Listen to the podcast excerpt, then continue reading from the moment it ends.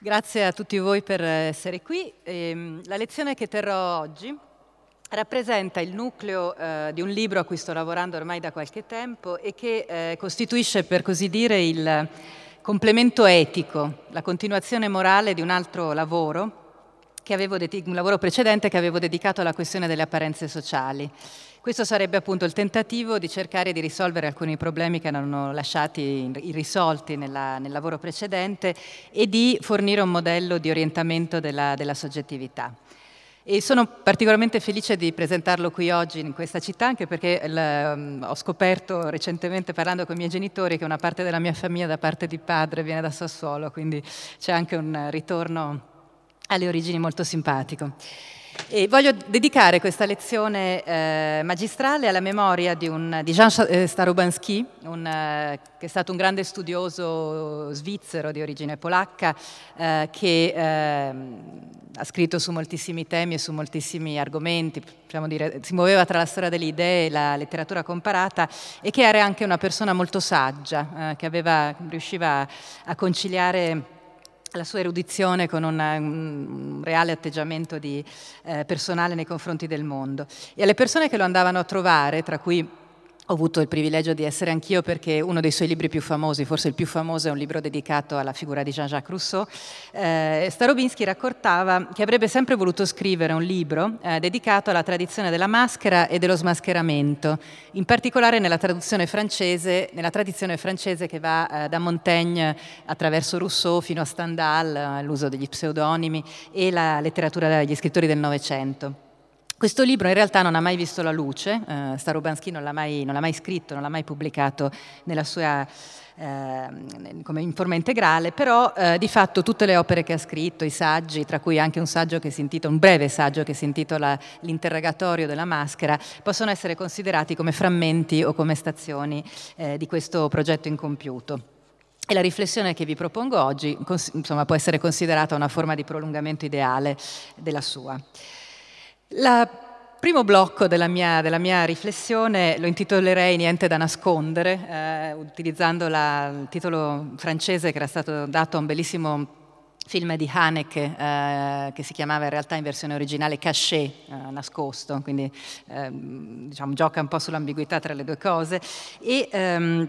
e riguarda un'analisi o comunque un tentativo di diagnosi del, del presente, su cui poi si inserirà la uh, riflessione eh, dedicata alla libertà della maschera, che è quella che dà il titolo alla, alla relazione vera e propria, alla proposta. Eh, viviamo, eh, come, come, sapete, nell'epoca della visibilità e di quella che potremmo definire l'esposizione totale, l'epoca dei social media, dei reality show, del diffondersi sempre più capillare di pratiche di autoesibizione e di messa in scena di sé. Quelle che prima erano esperienze riservate a un ristretto numero di persone, quelle che praticavano, potremmo dire, la pubblicità per professione, eh, dei professionisti della sfera pubblica, come per esempio le star del cinema o le figure politiche, oggi stanno diventando attitudini sempre più popolari e quotidiane. Anche le persone cosiddette normali come tutti noi, hanno acquisito ormai una notevole competenza nel creare e nel gestire, anche se non sempre nel controllare, la propria immagine pubblica. Curano i propri profili su piattaforme come Instagram o Facebook, si scambiano fotografie e autoritratti, i cosiddetti selfie, si raccontano per immagini, tante sempre di più, e anche per parole, sempre meno, tenendo una sorta di diario che a differenza dei giornali intimi che le nostre nonne tenevano sigillati con un lucchetto e chiusi nel comodino, in realtà oggi vengono condivisi con decine, se non addirittura migliaia di follower. Queste strane figure che sono a metà tra gli amici personali e i seguaci, i fan delle, delle star. Quello che ho citato sono soltanto alcune delle nuove pratiche che potremmo definire di autorappresentazione dell'io, della soggettività,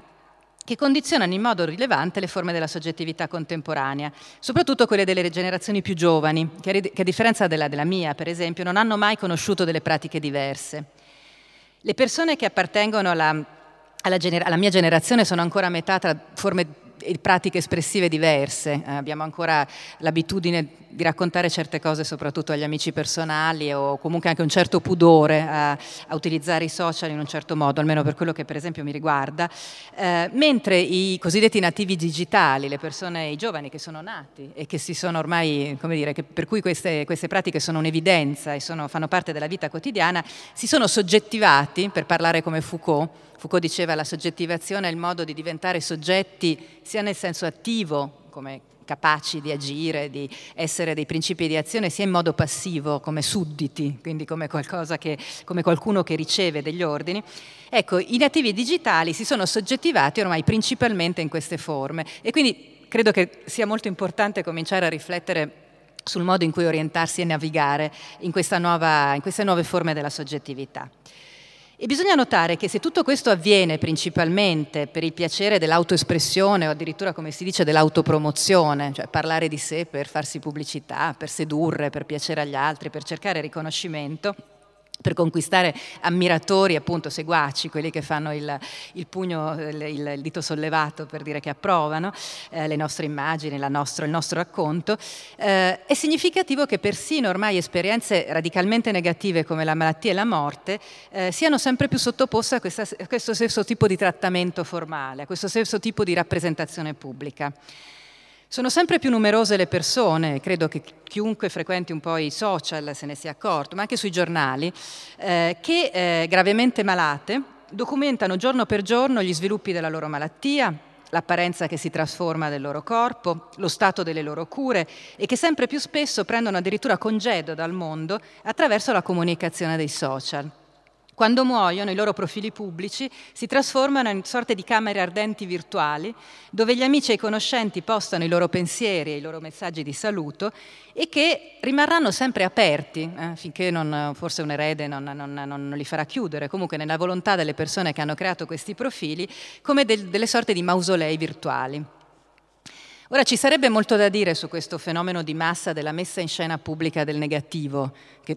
trasforma radicalmente la nozione stessa di, tragi- di, di, negatività, che in un certo senso perde un po' il suo aspetto eh, diciamo, di tragicità assoluta e viene sussunto sotto una forma di positività rappresentata, che è quella che poi eh, viene commentata come capacità di resilienza, volevo dare un esempio positivo agli altri, quindi è un modo di trasformare positivamente anche delle esperienze che di per sé non lo sarebbero, non lo sarebbero affatto.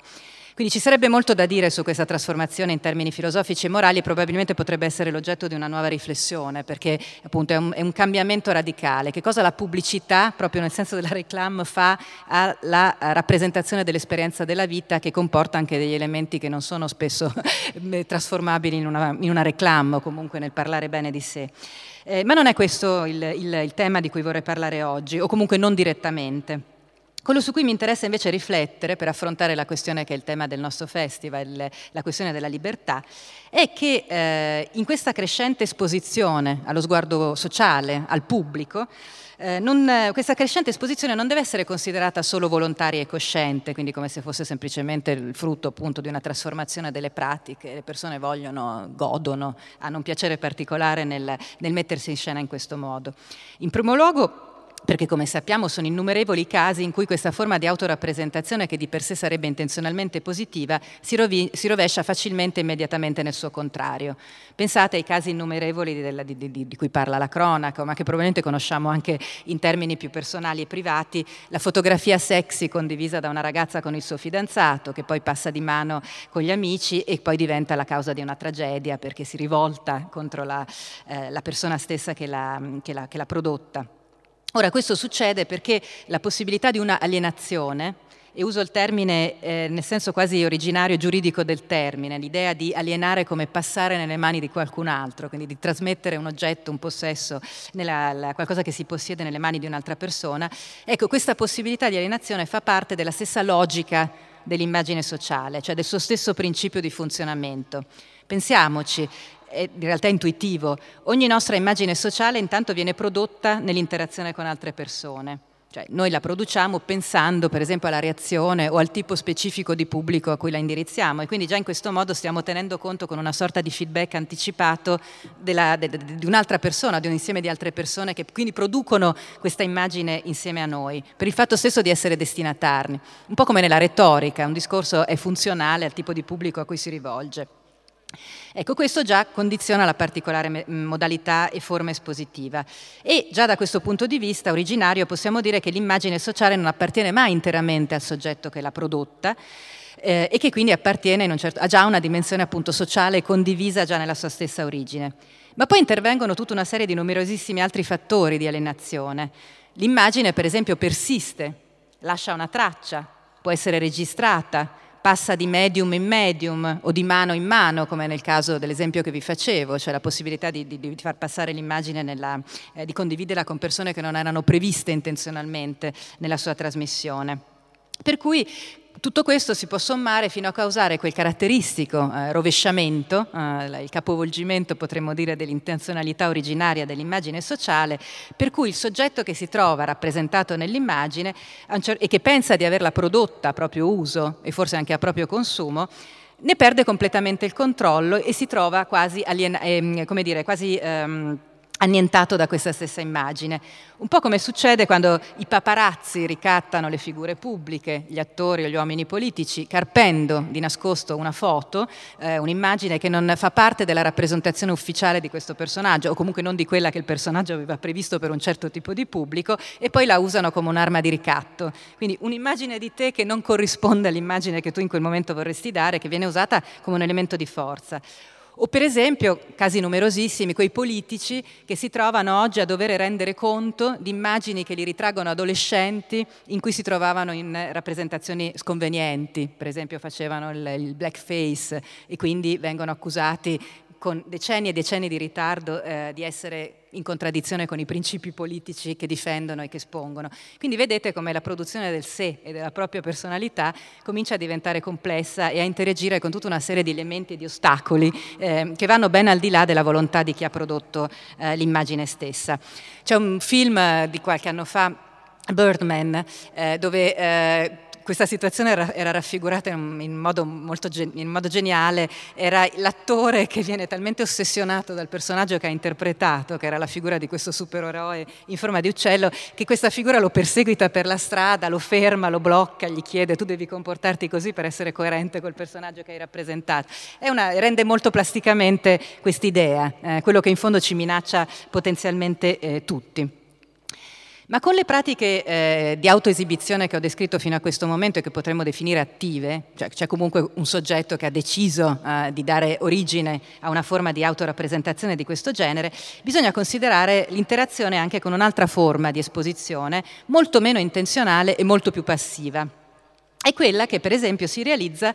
lo sappiamo tutti, grazie agli strumenti tecnologici come le app di tracciamento o i dispositivi di sorveglianza, a cui offriamo in continuazione dati sensibili della nostra esistenza, immagini nel senso lato, informazioni, a volte anche immagini vere e proprie nel senso letterale, spesso senza esserne consapevoli e senza essere consapevoli delle conseguenze di questo gesto. Tutti ricordiamo uno scandalo eh, che risale a qualche anno fa, quello di Cambridge Analytica, eh, grazie a un'applicazione, appunto, era una specie di quiz sulla personalità a cui rispondevano e che fu utilizzata da circa 270.000 utenti di Facebook, una società di comunicazione, questa Cambridge Analytica, è riuscita a raccogliere i dati di circa 50 milioni di persone che sarebbero poi stati utilizzati per promuovere in maniera mirata e personale la propaganda online per le presidenziali americane di Trump. Ma anche senza ricorrere all'ipotesi eh, del complotto, quindi di qualche cosa che sia strategicamente organizzato, eh, in realtà l'incubo della sorveglianza totale è già una realtà. Basta comprare un libro su internet o una canzone e automaticamente esponiamo pubblicamente tutta una serie di dati sensibili, una parte di noi stessi. Basta semplicemente passeggiare per strada e cercare un, in- un indirizzo attraverso il telefonino su Google Maps per essere localizzati dal satellite e anche l'utente più scaltrito, in realtà quello che disattiva la modalità del tracciamento e che tiene il telefono spento, può essere implacabilmente registrato dall'occhio di innumerevoli telecamere si, e trasformandosi quindi nell'interprete ignaro di una sorta di film che poi verrà destinato e trasmesso a, a degli occhi sconosciuti.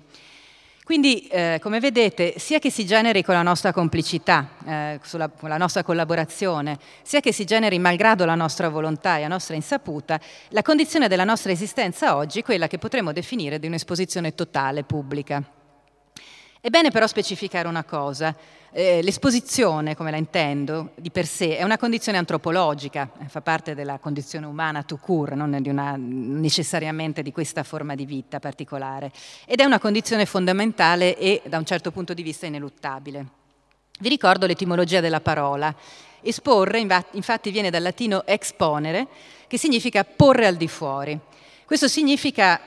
trasposto dal punto di vista antropologico, che ogni essere umano è originariamente posto fuori di se stesso, posto fuori di sé,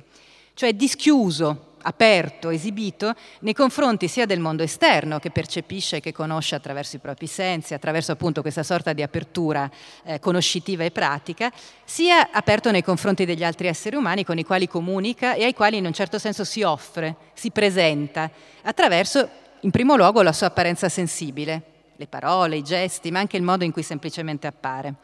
Anna Arendt ha dedicato a questo tema alcune pagine bellissime della sua antropologia politica, in particolare nel suo ultimo libro La vita della mente, che si apre proprio con una, una lunga sezione dedicata a questo tema, al tema dell'apparire pubblico, e ha definito la condizione fondamentale dell'essere umano un self-display, è un termine inglese molto bello perché conserva la parola play, eh, che ha questa idea del gioco, anche della, della gratuità, eh, e che in italiano possiamo trasporre un'autorappresentazione, un mettersi in mostra. Ecco, un mettersi in mostra che funziona attraverso appunto gesti, parole. Anna Arendt era, era interessata soprattutto all'aspetto politico di questo e quindi al fatto che in questa apertura in termini politici avviene attraverso i discorsi e attraverso la, la, la, la gestualità.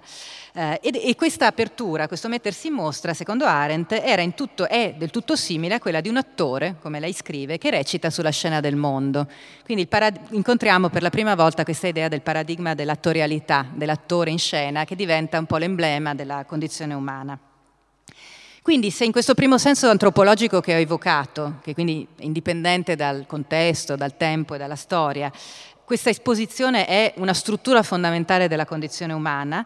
in termini più storici, quelli invece legati alla nostra particolare forma di vita, questa struttura acquista un'importanza addirittura dirimente, potremmo dire diventata egemonica, proprio perché, per le ragioni che, abbiamo, che, che ho appena ricordato, per esempio per il ruolo che hanno le nuove tecnologie, i nuovi media,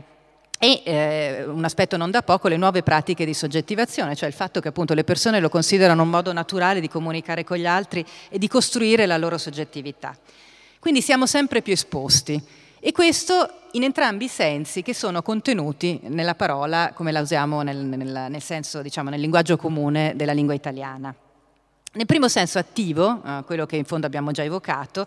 eh, esporsi vuol dire significa mettersi in mostra come se fossimo delle opere d'arte L'analogia funziona perché nella costruzione di un profilo, per esempio nella costruzione della, di una forma rappresentativa della soggettività, c'è un elemento artistico, che, eh, una, quasi una forma di autodesign, potremmo dire, di design di se stessi, eh, e siamo allo stesso tempo anche messi in mostra come delle merci, che è l'altro oggetto che per natura viene messo in vetrina, oltre all'opera d'arte eh, nella, nel museo, nella, nella mostra, nell'esibizione. Eh, la merce anche lì cerca di, di attirare lo sguardo e di eh, proporsi al pubblico nella sua veste migliore, nel suo, nel suo profilo più attraente. La merce deve essere per natura comprata e suscitare il desiderio. Quindi in, in, questo primo senso appunto l'esposizione è una, eh, una forma rappresentativa in cui il, lato, il, profilo migliore, il lato accattivante dell'esposizione è quello che eh, tende e mira a creare eh, approvazione e riconoscimento. Ma non dimentichiamo che questo primo senso positivo del concetto di esposizione nell'uso della lingua comune si accompagna spesso al suo complementare lato oscuro. Chi si espone Infatti si mette potenzialmente in pericolo, lo diciamo, si è esposto a un rischio, si espone a un rischio per l'appunto, aumenta la possibilità di perdere il controllo su ciò che gli succede e quindi anche la possibilità di subire delle aggressioni, di subire delle violenze. Lo sanno bene le prede, per esempio, quando si eh, avventurano lontano dal, dal, bosco, dalla boscaglia e si avventurano nell'aperto, come nel, nel, nel, vuoto della radura, e naturalmente diventano potenzialmente eh, molto più eh, aggredibili da parte della, della preda, della belva che cerca di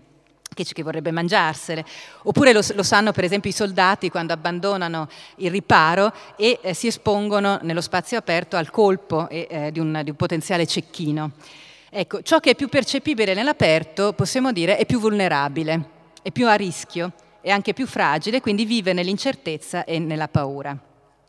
Ora, questa doppia valenza del concetto di esposizione è il tema primario eh, della mia riflessione di questa sera e ci riporta a un altro aspetto fondamentale della condizione umana, quella che possiamo definire la sua costitutiva ambivalenza. Soffermiamoci infatti un attimo su questo paradosso. Quasi, quasi, sempre i fenomeni che definiscono più profondamente l'umano sono anche a doppia faccia. Così per esempio è per la visibilità, che da un lato è evidentemente una forma di esistenza maggiorata. Per parafrasare per esempio la, la, la frase celebre del vescovo Berkeley, in società essere, potremmo dire essere percepiti. Chi viene percepito di più è anche chi esiste di più e quindi gode di una maggiore autonomia, di una maggiore capacità di agire anche di un maggiore potere, di una maggiore autorità. Pensiamo in questo caso per esempio alle star. Le star sono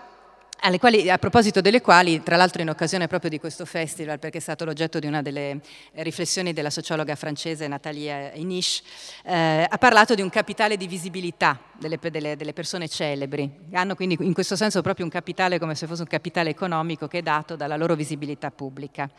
Eh, le persone più visibili che te- un tempo nell'ancien regime si chiamavano a caso i notabili, cioè le persone che si notano, quelle che si fanno notare, sono anche quelle che hanno maggiore capacità di agire e maggiore capacità di influenza.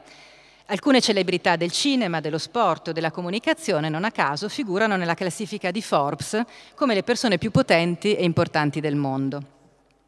Ma la cosa più sorprendente e in fondo affascinante è che possiamo facilmente rovesciare questa conclusione e pensare, come invece ci ha insegnato il filosofo Michel Foucault, a pensare che la, la, visibilità totale corrisponda non tanto a un aumento di potere, ma a una totale perdita di potere.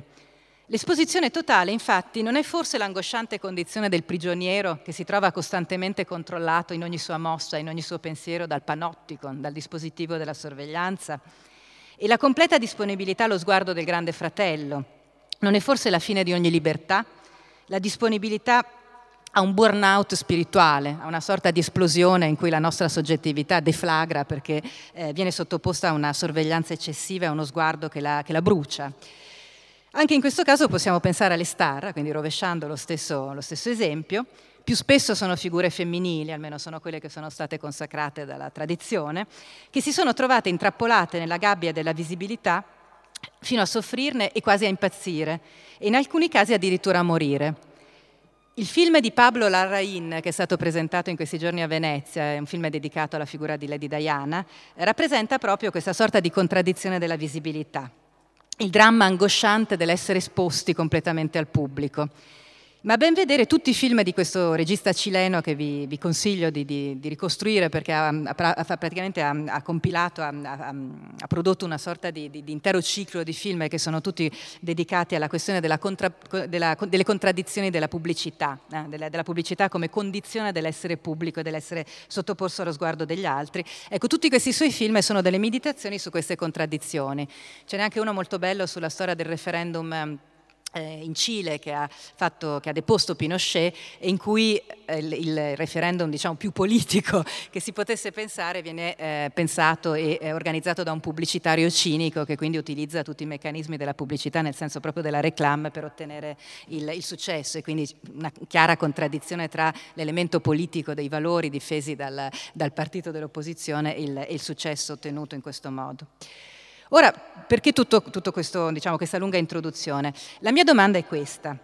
Se questa condizione ambivalente, eh, che io ho esemplificato attraverso l'esempio delle star, cioè delle persone, in Francia si dicono le vedette, comunque le persone più visibili, quelle che hanno più effettivamente, che vivono in maniera più massiccia e più contraddittoria questa condizione di esposizione,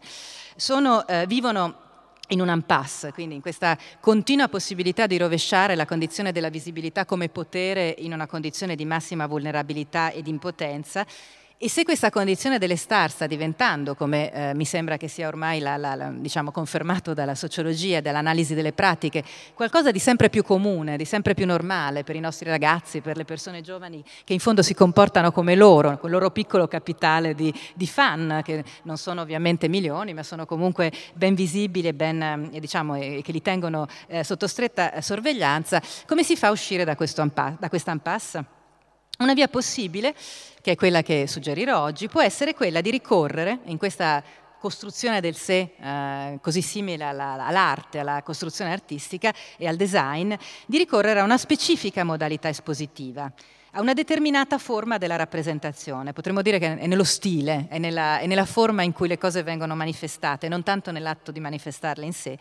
Una forma che faccia leva proprio e giochi su questa stessa ambivalenza quindi che risponda in maniera omeopatica al problema attraverso la sua stessa logica.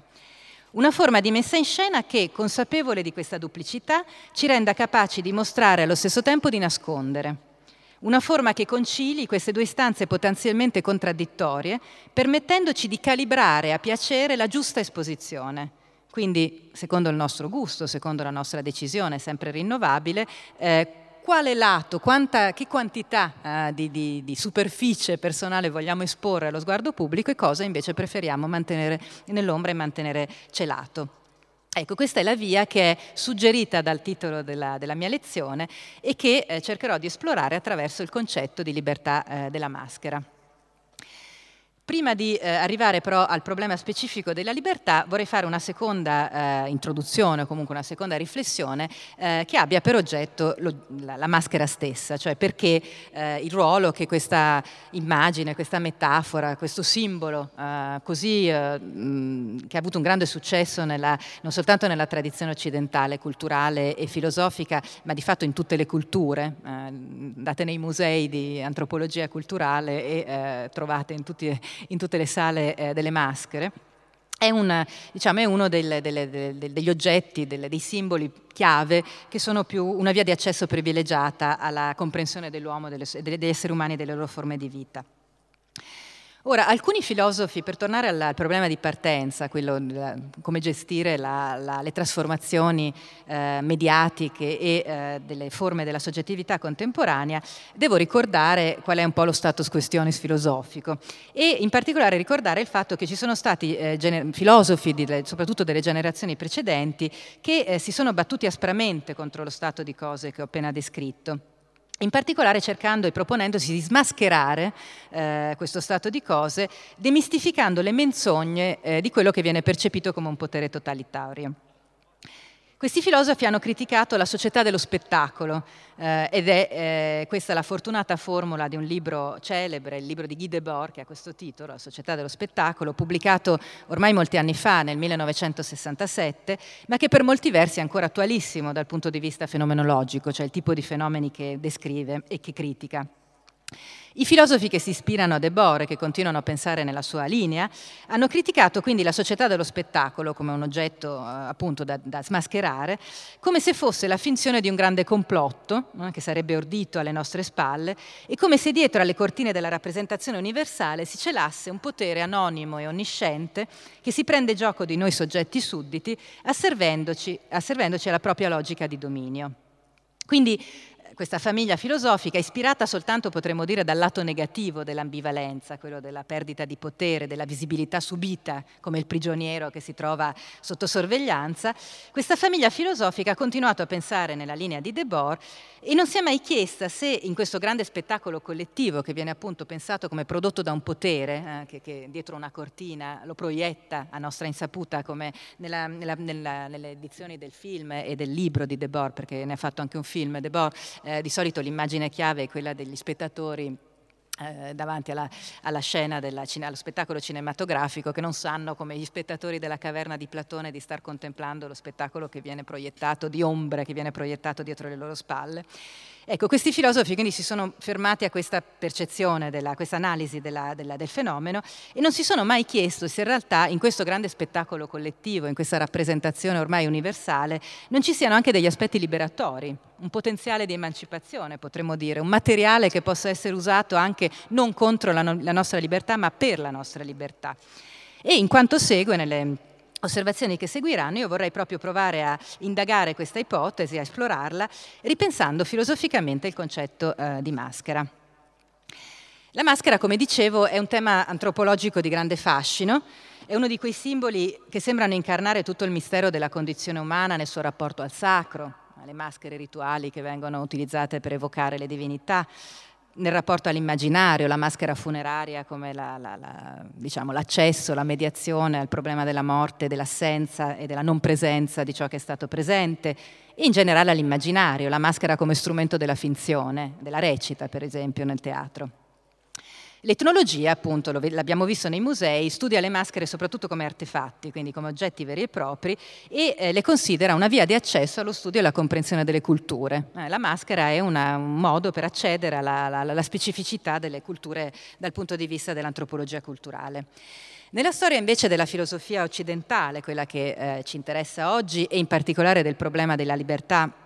come l'ho impostato e come vorrei affrontarlo, eh, il tema, l'aspetto più interessante è legato soprattutto a un tipo specifico di artefatto, quindi non la, te- la, la maschera sacra nella maschera mortuaria, ma eh, specificamente la maschera teatrale. Quindi lo strumento che viene usato per mettere in scena un particolare tipo di finzione, la finzione del teatro, che comporta degli attori e la messa in scena di una, di una serie di ruoli e di una, di una pièce, di una, di una storia, e, um, e che eh, viene, eh, si associa, e forse questo è l'aspetto più importante, eh, nella nostra cultura, soprattutto all'estensione metaforica che è stata data alla, alla, all'oggetto della maschera eh,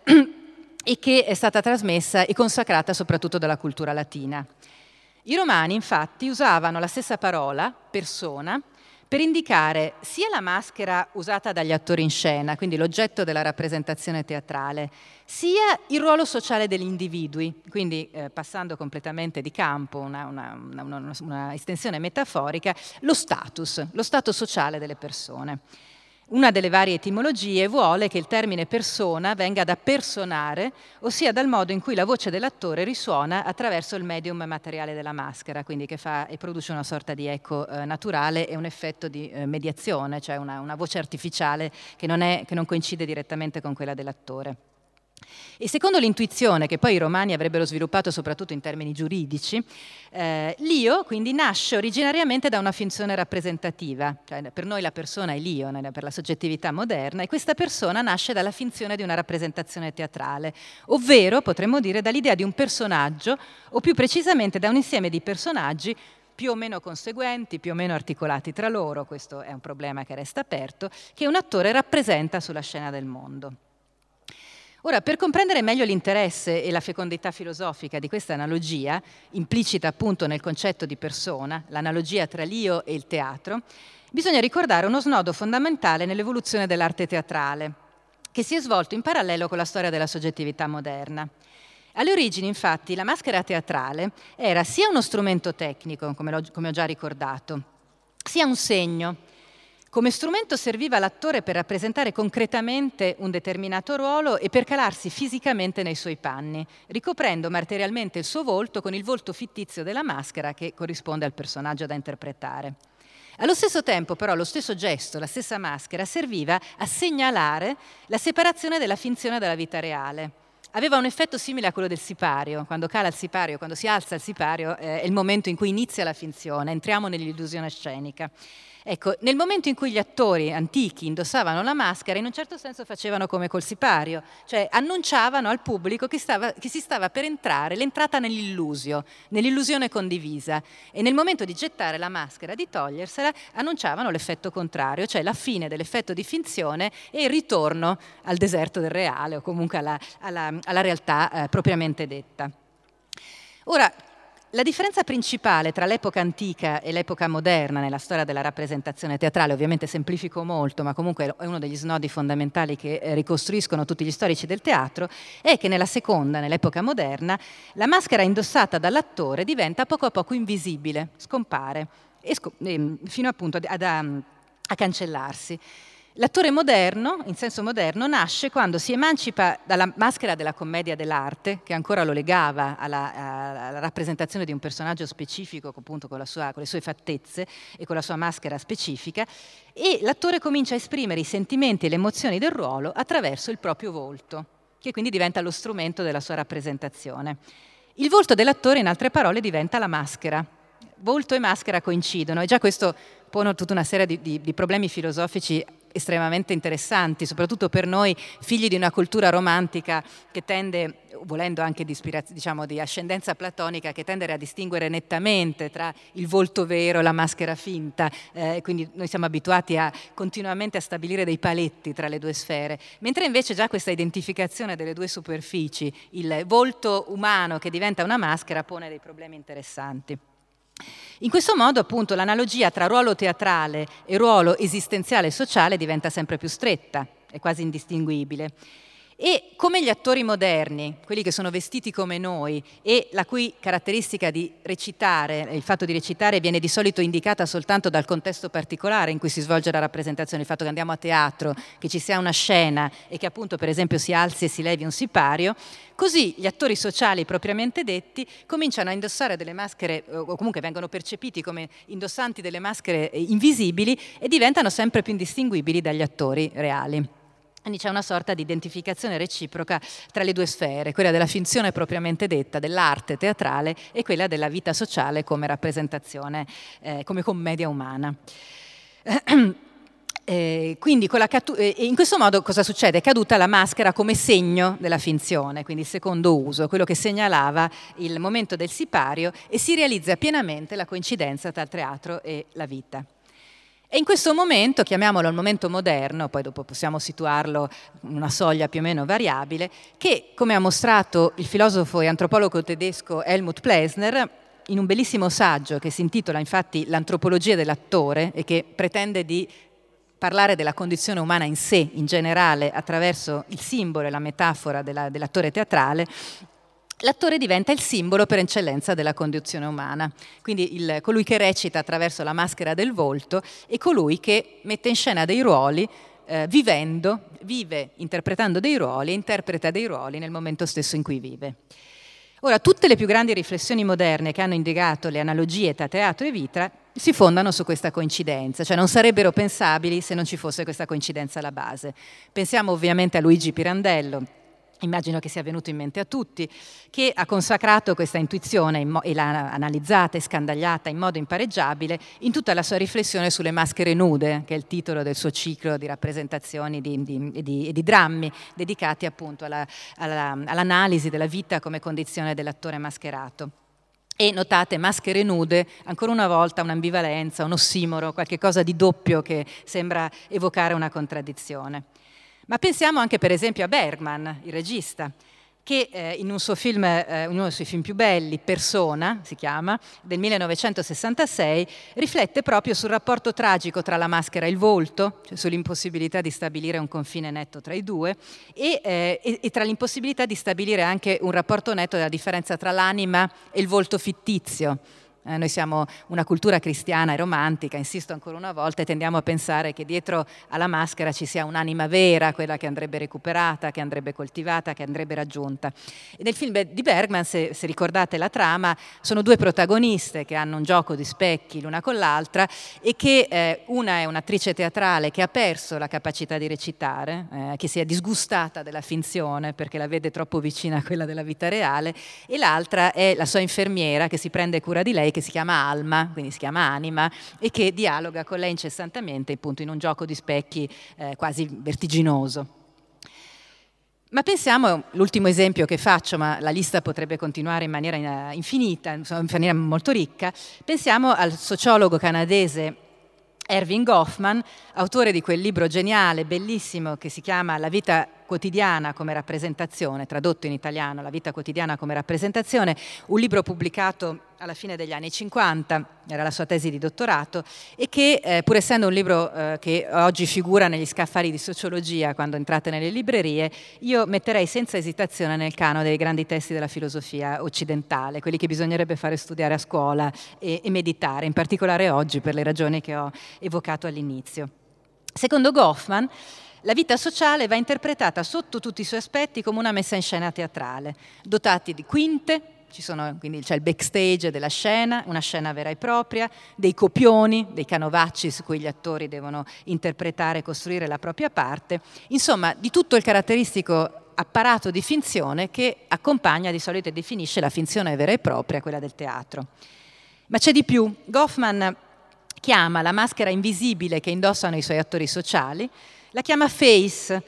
eh, tradotto in italiano la faccia facciata, quindi quella, quella, maschera artificiale, però di fatto invisibile perché corrisponde con il volto stesso dell'attore sociale, che ogni attore sociale indossa in maniera invisibile per adattarsi alle parti e per interpretarle nelle situazioni specifiche secondo le esigenze degli specifici contesti. L'esempio più famoso che si può fare da Goffman è l'esempio della faccia da funerale, quella che noi dobbiamo mettere per rispettare le persone che stanno vivendo un lutto e che ci è richiesta dalla situazione specifica e che poi ovviamente ovviamente pone tutta una serie di problemi, ci credi veramente? Quello che conta per Goffman è il fatto che quando si entra nella, camera, nella, nella casa dove, sta, dove, c'è un morto, dove si sta celebrando, preparando un funerale, sia importante quella di rapportarsi agli altri appunto indossando questa maschera, la faccia da funerale.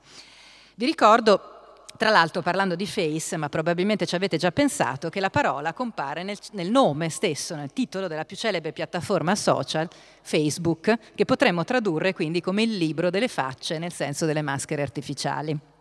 Quindi il dispositivo principale, quello che ha dato origine alla, alla comunicazione, all'espressione di sé attraverso i social, in fondo omaggia indirettamente, senza saperlo, la, ehm, la filosofia, l'intuizione filosofica di Goffman. Ora, la pregnanza filosofica, l'interesse filosofico vero e proprio, la sua forza, potenza esplicativa dell'idea di persona maschera, quella che ho ricostruito riconducendo la, la sua origine all'intuizione dei romani, consiste nell'esprimere con un unico apparato simbolico, quindi con un unico sistema di simboli, di immagini del tutto coerente, alcune delle più basiche strutture della condizione umana. Cioè, questa è la ragione poi del suo successo. Dice tante cose importanti e le dice con un'immagine sola. Ricordiamo in primo luogo il fatto che l'umano l'aspetto che è sottointeso in questa intuizione, ossia che l'umanità dell'umano intrattenga un rapporto consustanziale e intrinseco con la finzione, con l'artificio e con l'immaginario. Oppure in termini che mi sono cari, perché sono quelli che, del, che fanno parte del, del, vocabolario filosofico che amo, potremmo parlare di una fondazione estetica dell'esistenza umana. Cioè la metafora, il simbolo teatrale esprime questo, ci ricorda che la condizione umana ha una natura e una fondazione prevalentemente estetica o più, eh, più semplicemente potremmo dire è, ha una base estetica, di estetica sociale. E questo equivale a dire che gli esseri umani, più, eh, diciamo in maniera più articolata, non hanno una natura o un'essenza predefinita da incarnare, ma sono artificio sono la produzione simile a quella di, di opere d'arte, simile a quella che avviene nell'arte, eh, creano le loro forme culturali, i loro vestiti culturali, le forme di cui poi loro si, eh, che danno senso alla loro vita e con le quali si rapportano al mondo e ai significati del mondo, ecco, queste forme vengono prodotte come prodotti artistici, degli artifici espressivi. Quindi il primo aspetto che ci ricorda la, la, la forza della, dell'apparato simbolico teatrale è la finzione, il ruolo della finzione e dell'estetica nella fondazione della condizione umana. Ma poi c'è anche un secondo motivo del suo successo, del successo di questa metafora, ed è il fatto che il modello rappresentativo della persona, della persona come maschera, rispetta e addirittura esalta la struttura che potremmo definire riflessiva della condizione umana tanto in senso sociale e quanto in senso individuale. Adesso spiegherò che cosa intendo per riflessività. Tutti siamo maschere, ci ricorda questa intuizione, perché non cessiamo mai di recitare un ruolo davanti a un pubblico costituito dagli altri e prima ancora da noi stessi. Questa è la, eh, diciamo, l'idea della riflessività. Infatti uno spettatore interno che è costituito dalla nostra stessa capacità riflessiva che eh, però a differenza di quanto pensavano per esempio gli idealisti tedeschi non è fondata tanto e soltanto nella ragione ma anche e soprattutto nella corporeità, quindi nella nostra dimensione estetico-sensoriale corporea, in primo luogo perché noi ci autopercepiamo. Nel momento in cui io sto parlando io sento la mia voce e questa è una forma di riflessività estetica, di riflessività sensibile, mi costringe a pensarmi come l'oggetto di uno spettacolo in qualche modo, l'oggetto di una rappresentazione. Ecco, questa, la presenza di questo spettatore interno che eh, ci dirige, ci giudica, ci critica e agisce continuamente intrecciandosi allo sguardo degli altri, in un gioco di continui and- andate e, e, ritorni. Noi pensiamo a come gli altri ci stanno vedendo, allo stesso tempo penso come io reagisco a questa cosa eh, e, e, viceversa. Potete diciamo, eh, declinare questo, questo tessuto in tutte le direzioni possibili fino a, farlo a renderlo veramente complicato. Ecco, questa eh, riflessività che si fonda, lo ricordo, insisto, sulla sensibilità in primo luogo, quindi sulla nostra natura sensibile, ci osserva e eh, ci giudica costantemente. In altre parole, per ritornare alla nostra metafora di partenza, siamo allo stesso tempo attori della vita e spettatori della nostra stessa vita. Siamo attori e spettatori di noi stessi. Vediamo il mondo, come diceva Pirandello, e ci guardiamo mentre guardiamo il mondo, parliamo agli altri e ci sentiamo e ci ascoltiamo mentre parliamo con loro. Viviamo quindi in una situazione di continuo sdoppiamento, di continuo sdoppiamento riflessivo, da cui derivano, certo, moltissimi problemi. Voi sapete che le persone che si osservano troppo, che hanno questa tendenza iperriflessiva, sono poi quelle che perdono la spontaneità, che si bloccano perché continuano a guardarsi come se avessero appunto uno spettatore che parla troppo, eccetera. Quindi ci sono diciamo, enormi problemi che nascono da questo sdoppiamento, però, ed è la, la tesi oggi che vorrei coltivare, che vorrei eh, proporvi, ci sono anche delle grandi potenzialità, ci sono delle enormi risorse. E l'idea che eh, questa riflessività e questo sdoppiamento sia una risorsa è stata difesa da diversi autori, in particolare eh, dal eh, filosofo che ho già citato, il filosofo Helmut Plesner, il quale la definiva la condizione stessa della libertà umana che, che lui chiamava eccentricità, con una, coniando un termine filosofico specifico, però diciamo, semplificando possiamo dire che in fondo si tratta di un modo di ridefinire la libertà e che nella sua stessa definizione appunto di ciò che è eccentrico significa la possibilità di stare fuori da un centro e quindi anche di deviare, di scartare, di essere diversi, di correggere il tiro, di non coincidere pienamente con noi stessi. E tutto questo è permesso proprio dalla presenza dello spettatore interno che reagisce con gli spettatori sociali. E grazie a questa voce che ci dice non mi piace quello che stai facendo, oppure semplicemente non coincide con quello che pensavo facessi, si apre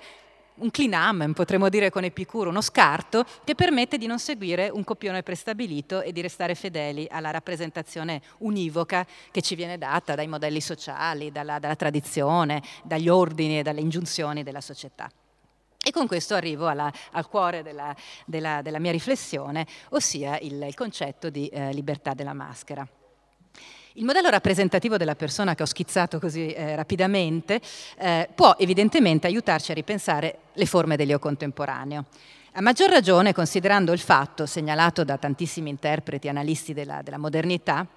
che in seguito alla divisione del lavoro e a quella che potremmo definire la fluidificazione dei tradizionali ruoli sociali, i ruoli di classe, di genere, di età, che diventano sempre meno fissi, sempre meno eh, legati a un copione prestabilito dalla tradizione che ci dice se sei una donna ti devi comportare in un certo modo, se sei un borghese in quest'altro modo, eccetera. Questi ruoli si sono fluidificati, si è aperta una maggiore mobilità sociale, e eh, di fatto questo eh, fa sì che i ruoli che un individuo, che lo stesso individuo, la stessa persona può recitare e incarnare nella stessa vita si moltiplichino in maniera esponenziale e si articolino se- con sempre più difficoltà tra di loro. la loro articolazione diventa sempre più complicata. Per dirlo in altre parole, la persona moderna è composta da sempre più persone lei, la persona delle persone, quella che dovrebbe regolare tutti i vari personaggi, le varie, le varie parti, o potremmo anche definire la maschera delle maschere, oggi deve riuscire a rappresentarle tutte efficacemente e tenendo in un certo senso un filo, comunque cercando di ricollegarle tra di loro. Facciamo un esempio, una stessa donna può essere una brillante professionista, uno dei suoi ruoli, allo stesso tempo madre di tre figlie, a sua volta figlia di una madre, quindi un ruolo che si sdoppia e che si capovolge nel suo contrario, ma anche per esempio una moglie divorziata, amante di un nuovo compagno, militante ecologista quando vede i suoi eh, diciamo, eh, compagni politici di battaglie e ballerina di tango il sabato sera. Vedete come la stessa persona, un esempio che può essere tratto tranquillamente dalle persone che conosciamo, comincia ad essere costituita da questo insieme di parti. O per dirla con le parole celebri di Pirandello, siamo uno, nessuno e centomila. E non sempre è possibile pensare, passare in camerino, tra una recita e l'altra, avere il tempo di cambiare la maschera e il costume per preparare il nuovo ruolo, avere il tempo di ripassare la parte per ricordarsi che cosa dobbiamo dire, come ci dobbiamo comportarci, eccetera. Spesso i ruoli nella vita quotidiana si sovrappongono, si intersecano, si confondono e ci confondono. Eh, nella stessa situazione ci possiamo trovare a dover rappresentare delle parti che sono potenzialmente in conflitto tra di loro. E questo lascia in fondo al nostro tatto, la nostra capacità di giudizio, la nostra sensibilità, la capacità di adattare, di, calabra- di calibrare questi passaggi di scena e questo gioco tra i diversi personaggi che impersoniamo. E con questo sorgono tutta una serie di domande filosofiche e morali, parte delle quali sono state ancora una volta messe, eh, ehm, diciamo, problematizzate dal, dal teatro di Pirandello. Come fare a tenere insieme le varie parti in modo coerente? O forse ancora più radicalmente, è davvero cruciale che questa unità, la maschera delle maschere, sia coerente? Perché per esempio non accettare l'idea che possa essere dissociata? Che per esempio passare a un nuovo ruolo sia semplicemente una, moltipli- una moltiplicazione di, di, parti che non hanno un legame eh, intrinseco e necessario tra di loro e che sono semplicemente invece il frutto della loro, eh, della loro autonomia. O ancora, un'altra domanda classica, esiste qualcosa sotto la maschera? C'è un vero volto? Una domanda romantica, tradizionale, classica, andare a cercare la, appunto l'anima, eh, la verità. La questione della maschera, come vedete da questi brevi esempi, è un serbatoio inesauribile di riflessioni per i filosofi, e non solo i filosofi, che si interessano alla questione dell'identità.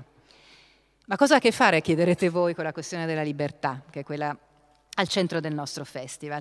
Ce lo suggerisce una splendida espressione tedesca che purtroppo non ha un equivalente in italiano. In tedesco è una frase idiomatica, mentre in italiano la dobbiamo tradurre, dobbiamo cercare di capire che cosa significhi, eh, in un modo che invece per i parlanti tedesco è, una, è un'idea appunto che sorge quasi spontaneamente.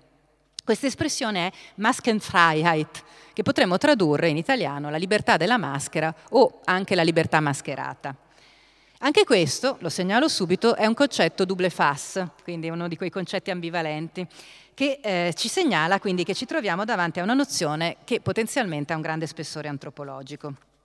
Il significato della libertà della maschera si esprime infatti in due lati speculari, uno positivo e negativo, potremmo dire, che si corrispondono come il recto e il verso di un foglio di carta o di una moneta. Ed entrambe queste facce, un aspetto curioso, rimandano a una mitica genealogia veneziana. La prima genealogia, quella positiva, evoca il rito del carnevale e la sua, pe- la sua peculiare licenza, la libertà di travestimento, che nella storia ha assunto dimensioni particolarmente spettacolari, soprattutto nella città lagunare, il Carnevale di Venezia. La libertà della maschera denota in questo senso un'idea estremamente creativa e giocosa di libertà. È la libertà di travestirsi, in senso letterale e metaforico, di incarnare un personaggio fittizio per un certo periodo di tempo. È una libertà audace, inventiva, è la libertà della metamorfosi, della trasformazione di sé, della sperimentazione di possibilità inedite nella rappresentazione di noi stessi. Nulla cambia nella struttura teatrale della condizione umana che abbiamo descritto, ma per una volta ciò che caratterizza questo momento di carnevale è che invece di replicare copioni già noti, il sistema delle parti che ci è suggerito dalla convenzione sociale, dalla tradizione o dalla nostra situazione nel mondo, il soggetto prende l'iniziativa e attinge liberamente al magazzino delle possibilità inespresse. Ne sceglie e ne incarna una nuova, non ancora esistente, come se fosse un nuovo costume da indossare per un nuovo personaggio che non ha mai recitato. C'è una figura dell'immaginario contemporaneo che incarna, a mio avviso, in modo esemplare ed estremo questo primo senso della libertà della maschera. E penso in particolare alla figura della drag queen, ovvero l'uomo che si traveste da donna e che poi enfatizza in modo teatrale e molto spettacolare tutti gli aspetti della femminilità che ha acquisito, quelli artificiali, mantenendo così una forte dimensione ironica e riflessiva, cioè il fatto cioè che lo spettacolo della drag queen mostra sempre di sapere ciò che sta facendo, cioè che tutto questo è una finzione, è in un certo senso uno spettacolo a secondo livello, che tiene conto a livello meta della, della questione della, della maschera. Dietro a questa figura simbolica, quella della, della, drag queen, del travestito, del travestitismo, intendo in realtà evocare una parte sempre più importante della cultura contemporanea, a livello tanto politico che artistico, e sempre più popolare tra i giovani, che potremmo definire attraverso le categorie estetiche e politiche del camp e del queer. Sono due dei concetti che vengono di solito usati per definire questo tipo di comportamento, questo tipo di attitudine teatrale di mettersi in maschera e di rivendicare in maniera ironica e riflessiva questa mascherata. Questa cultura, la cultura del queer, la cultura della, del camp, rivendica la libertà di creare nuove forme di soggettività al di fuori dei copioni prestabiliti dalla società, di sperimentare, ad esempio, è il caso più eclatante, più noto, che viene discusso ormai eh, normalmente anche dalla, dai giornali e dalla, dall'attualità, sperimentare per esempio nuove forme di rappresentazione di genere non binarie, quindi rifiutare la distinzione tradizionale dei ruoli uomo e donna. Non parlo consapevolmente di identità, eh, lo segnalo, perché sarebbe come voler fissare queste forme, che invece nelle intenzioni di questi movimenti, così come in quelli della loro principale interprete, la filosofa americana Judith Butler, che è autrice di un libro in particolare molto famoso che si chiama Scambi di genere, in cui eh, di fatto analizza e eh, argomenta eh, questo tipo di eh, posizione, questo tipo di forma di vita, ecco, queste forme sono necessariamente fluide, infatti si parla delle identità fluide delle nuove generazioni e quindi in costante trasformazione. Non è un caso, tra l'altro, ve lo ricordo, che l'accusa di concepire la vita come una carnevalata sia sollevata spesso e volentieri proprio dagli avversari di Judith Butler, cioè che per liquidare la sua proposta teorica dicono, cioè pensa che la vita, le cose serie siano una specie di carnevale. Ora, l'esempio del travestimento militante, eh, quello appunto, quello che, un, che, sconfina nell'avanguardia artistica e nell'avanguardia politica, non deve però confonderci, facendosi pensare che necessariamente la libertà della maschera consista in forme di trasgressione così aperte così spettacolari. Fingersi un'altra persona significa anche, più modestamente, in modo più quotidiano, liberarsi per un momento, per una pausa, dall'io quotidiano. Quindi gettare un'altra maschera di cui possiamo finalmente liberarci, quella di essere noi stessi, e accettare il rischio di non dover per forza assomigliare tutto il tempo alla nostra persona. In questo iato, in questa differenza, in questa eccentricità, interviene anche l'azzardo del desiderio. È possibile, cioè, acchiappare il kairos della possibilità, il momento giusto, agire con audacia, con irriverenza, osare. Cosa intendo per questa dimensione più quotidiana e normale della libertà mascherata? Che però esistenzialmente non è meno cruciale di quella della, diciamo, più spettacolare della drag queen, ce lo mostra uno dei miei episodi letterari preferiti, tratto dalla Montagna incantata di Thomas Mann. Forse ricordate anche voi il meraviglioso finale del primo volume del romanzo. Hans Castorp, il protagonista, un timido, ordinato borghese, che da un tempo difficilmente calcolabile è innamorato cotto della fascinosa tubercolotica russa Claudia Shosha, non le ha mai rivolto la parola, non ha mai trovato il coraggio neanche di rivolgersi a lei. Ma la sera di carnevale, al sanatorio, osa farlo, rivolgendole la parola in francese e addirittura cominciando a darle del tu, senza passare dal voi, che sarebbe la forma della cortesia che vuole appunto la rappresentazione sociale classica. Quindi il timido e impacciato borghese assume improvvisamente le vesti dell'amante spregiudicato e disinvolto e cosa eccezionale lo diventa davvero, come poi scopriamo all'inizio del secondo volume, dove da una serie di indizi un po' nascosti possiamo capire che anche se forse per una volta soltanto, i due sono stati a letto insieme. Lo stesso episodio ci parla anche di un altro aspetto della libertà mascherata, la sua dimensione temporale. L'ebbrezza di mascherarsi, infatti, è una sensazione molto particolare, la cui intensità si spiega anche con il fatto che il carnevale dura per definizione soltanto pochi giorni. La libertà della maschera, dunque, è per definizione temporanea e il suo fascino consiste proprio nella coscienza di questa contingenza, di questa libertà a tempo determinato. Questa limitazione, che nei riti tradizionali del carnevale, quelli gestiti dalle comunità, eh, serviva soprattutto a rendere la trasgressione collettiva funzionale al ristabilimento della legge. Quindi c'era il carnevale, la pausa in cui ci si poteva fingere tutti uguali, si poteva finalmente dare luogo, sfogarsi e poi ritornava diciamo, la norma quotidiana e l'ordine. In realtà per il soggetto moderno, quindi che non vive più all'interno di questa coreografia amministrata politicamente, tempora, questo contratto a tempo determinato, potremmo dire, diventa un'opportunità creativa, perché sgrava ulteriormente il soggetto dalla responsabilità e dall'obbligo di dover restare fedele al nuovo ruolo in modo indeterminato. Sappiamo infatti che ciò che usiamo in un dato momento potrà sempre essere revocato. Si potrà sempre dire è stata la maschera, non ero davvero io, mi sono abbandonato, ho dimenticato, mi sono permessa per un solo momento. Questo rapporto con la responsabilità e con la giustizia, che naturalmente anche a livello giuridico pone dei problemi notevoli, perché la persona mascherata anche fisicamente è responsabile o non è responsabile dei suoi atti, è uno degli aspetti più interessanti della libertà della maschera, è uno di quelli che diciamo, vi suggerisco, non potrò trattarlo in maniera ampia, ma su cui vi suggerisco di riflettere e che ci ricollega e ci porta automaticamente al secondo lato della libertà della maschera, quello legato all'anonimato e anche alla possibilità di resistenza. Torniamo dunque al significato ambivalente della nostra espressione, Maskenfreiheit, libertà della maschera. Accanto alla, esibi- alla, mascherata esibizionistica e teatrale esiste infatti anche un mascherarsi anonimo, discreto, clandestino. Riecco dunque ritroviamo l'immagine di Venezia, questa volta nella sua versione settecentesca, quella che secondo così la sua consacrazione vuole che nelle notti nebbiose delle anonime figure mascherate scivolino in incognito in cerca di misteriose avventure, la Venezia di Casanova. Venezia era una città, e lo è ancora, caratterizzata da un forte controllo sociale, che ha qualcosa a che fare anche con la sua struttura urbana. Chi ha vissuto per qualche tempo in laguna sa infatti che una volta imboccato il labirinto dei vicoli, che a volte sono così stretti che ci possono passare a stento due persone, è quasi impossibile sottrarsi a incontri indesiderati. La maschera veneziana diventa allora un equivalente dell'esigenza di anonimato, l'incarnazione del desiderio di non essere riconosciuti e importunati. Non una maschera di ruolo, dunque, che caratterizza e definisce un personaggio, ma una maschera anonimizzante che cancella il personaggio, quasi cancella ogni personaggio e che chiede semplicemente di essere lasciata stare. La maschera come artefatto a cui si fa riferimento in questo diverso caso è quella francese che viene chiamata il lu, il lupo, traducibile in italiano. Essa si distingue per il suo taglio, che copre soltanto la metà del viso, e per il suo colore, prevalentemente nero. Quindi la maschera a metà viso ed è quella che di solito appunto ha un colore uniforme e, eh, e, non, e che non esprime una, un'identità e una individualità particolare.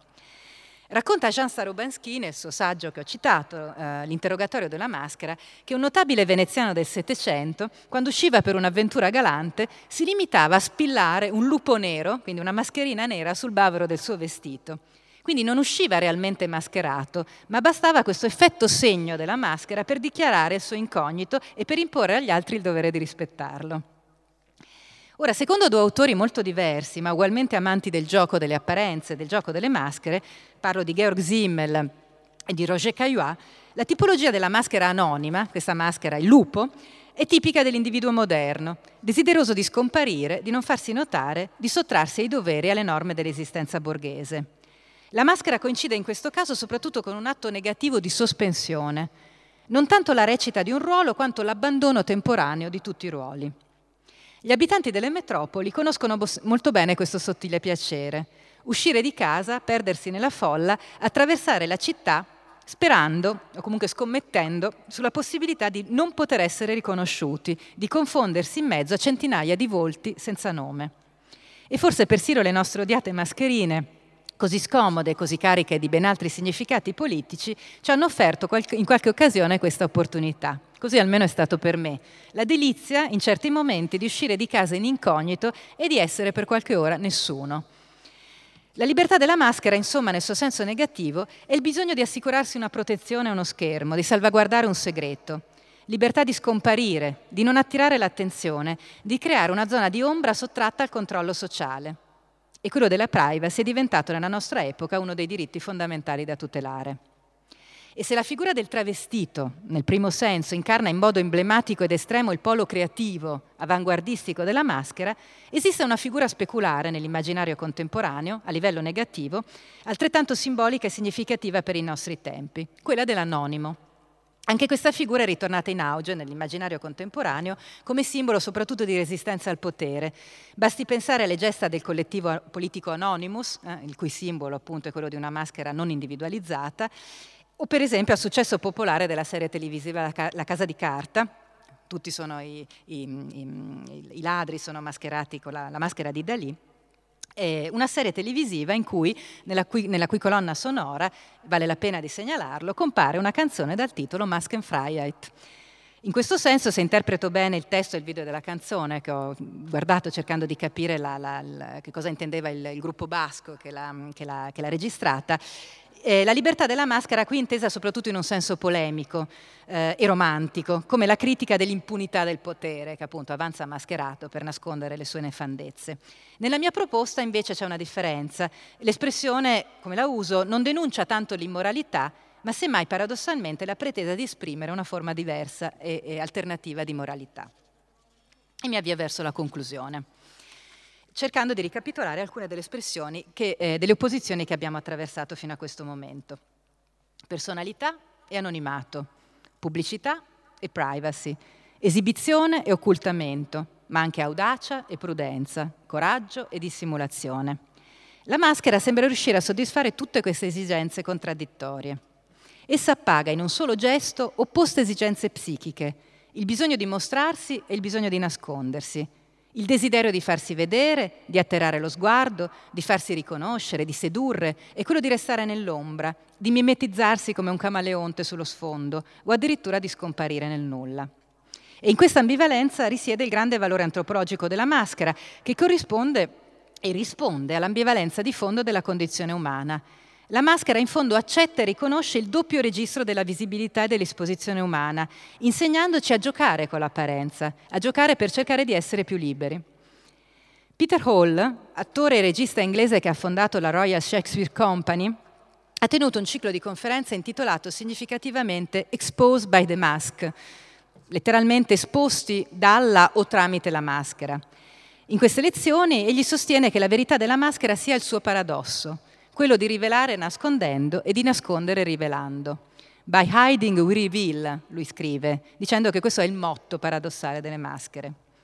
Ed è lo stesso paradosso, vorrei aggiungere io, che è proprio del vestito, che non è solo un mezzo per ripararci dal freddo, come vuole un'interpretazione utilitaristica molto banale, ma è un vero e proprio costume, la maschera del nostro corpo. Ci vestiamo infatti come ci mascheriamo per soddisfare pulsioni espressive profondamente opposte, esibire e celare delle parti del nostro corpo, inventare un'immagine di noi stessi, un personaggio originale, singolare e allo stesso tempo conformarci alle mode, confonderci nella massa, essere come tutti gli altri.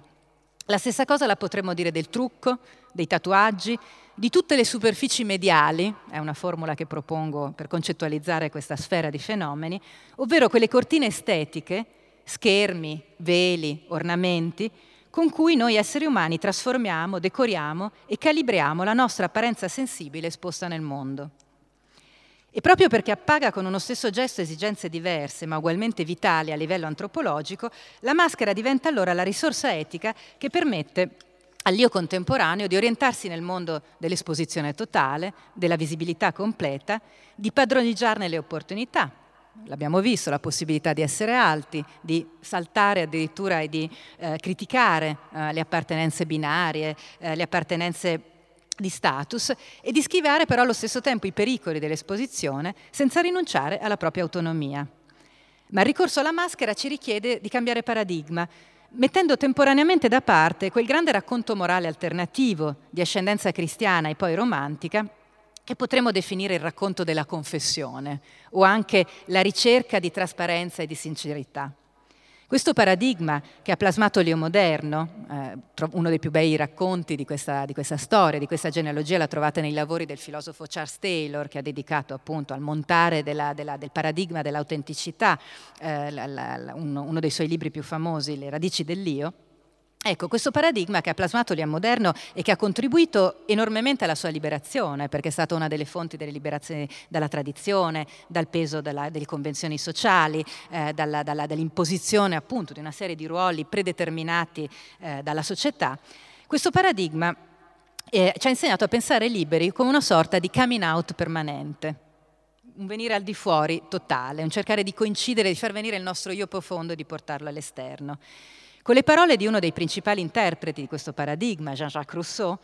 il paradigma dell'autenticità ci ha insegnato a gettare le maschere. Rousseau era un critico accanito uh, della maschera e del dispositivo teatrale. Uh, il, suo libro, la, il, suo, il, suo, testo sulla lettera ad Alambert sugli spettacoli è una critica del teatro intesa come genere letterario e come forma di vita sociale. Ecco, ehm, Jean-Jacques Rousseau ci ha insegnato a gettare le maschere, l'importanza di gettare le maschere per cercare sotto la maschera il nostro vero io, al di qua quindi e al di là delle finzioni sociali.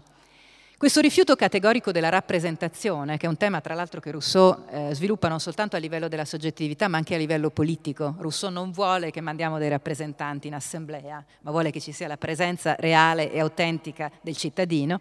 Questo rifiuto quindi categorico della rappresentazione teatrale, della rappresentazione in tutti i suoi sensi, ha ispirato come dicevo, elementi, è stato uno degli elementi più fecondi della nascita della soggettività moderna e ha ispirato questo ideale della libertà come essere se stessi in rifiuto del conformismo, della tradizione e dell'imitazione sociale. Ma ora, è la domanda con cui voglio concludere, la questione con cui vorrei concludere, oggi che le circostanze storiche sono mutate, questo paradigma va integrato e corretto con una concezione più dialettica della libertà. La persona infatti che oggi si confessa, che si espone nuda sulla scena pubblica, come faceva a suo tempo Jean-Jacques, che si rivolgeva parlava di se stesso col nome proprio, proprio per sottolineare ulteriormente questo elemento personale, eh, questo elemento non di recita, ma di eh, diciamo, conquista della propria singolarità. La persona quindi che oggi cerca di fare come Jean-Jacques Rousseau, che si espone nuda sulla scena pubblica per parlare di sé, rischia o di essere annientata, nel ridicolo o nell'annientamento proprio fisico, o di farsi risucchiare nella stessa logica che ci dice di rifiutare, facendo in un certo senso spettacolo della propria autenticità. Vi ricordo, ed è una cosa che deve farci pensare, che nel primo reality show della storia, Il Grande Fratello, il luogo della sincerità all'interno della casa sottoposta allo sguardo onnipervasivo si chiamava il confessionale. Era il luogo dove gli attori in quel momento erano soli, dovevano parlare in teoria della loro verità. Ripensare quindi la libertà come mascheramento significa fare un passo indietro nel tempo, mettere tra parentesi la lunga eh, e eh, radicata tradizione romantica e fare tesoro, per esempio, delle grandi lezioni dell'età rinascimentale e barocca. Ripensare, per esempio, l'arte della dissimulazione onesta, come la chiamava Torquato Accetto, ma in una versione adatta ai nostri tempi, in cui il potere da cui difendersi non è più quello di un principe in carne ed ossa e in cui la scena digitale dei social e dei dispositivi di sorveglianza ha rimpiazzato la scena fisica delle corti. La libertà della maschera diventa allora il motto della legittima resistenza contro le ingerenze della pubblicità nella nostra vita la difesa del valore della privacy e del segreto, dove il segreto, badate bene, non deve essere necessariamente un contenuto reale, qualcosa che si vuole nascondere, semplice, un volto vero, ma semplicemente un serbatoio, un magazzino di possibilità che non sono ancora reali.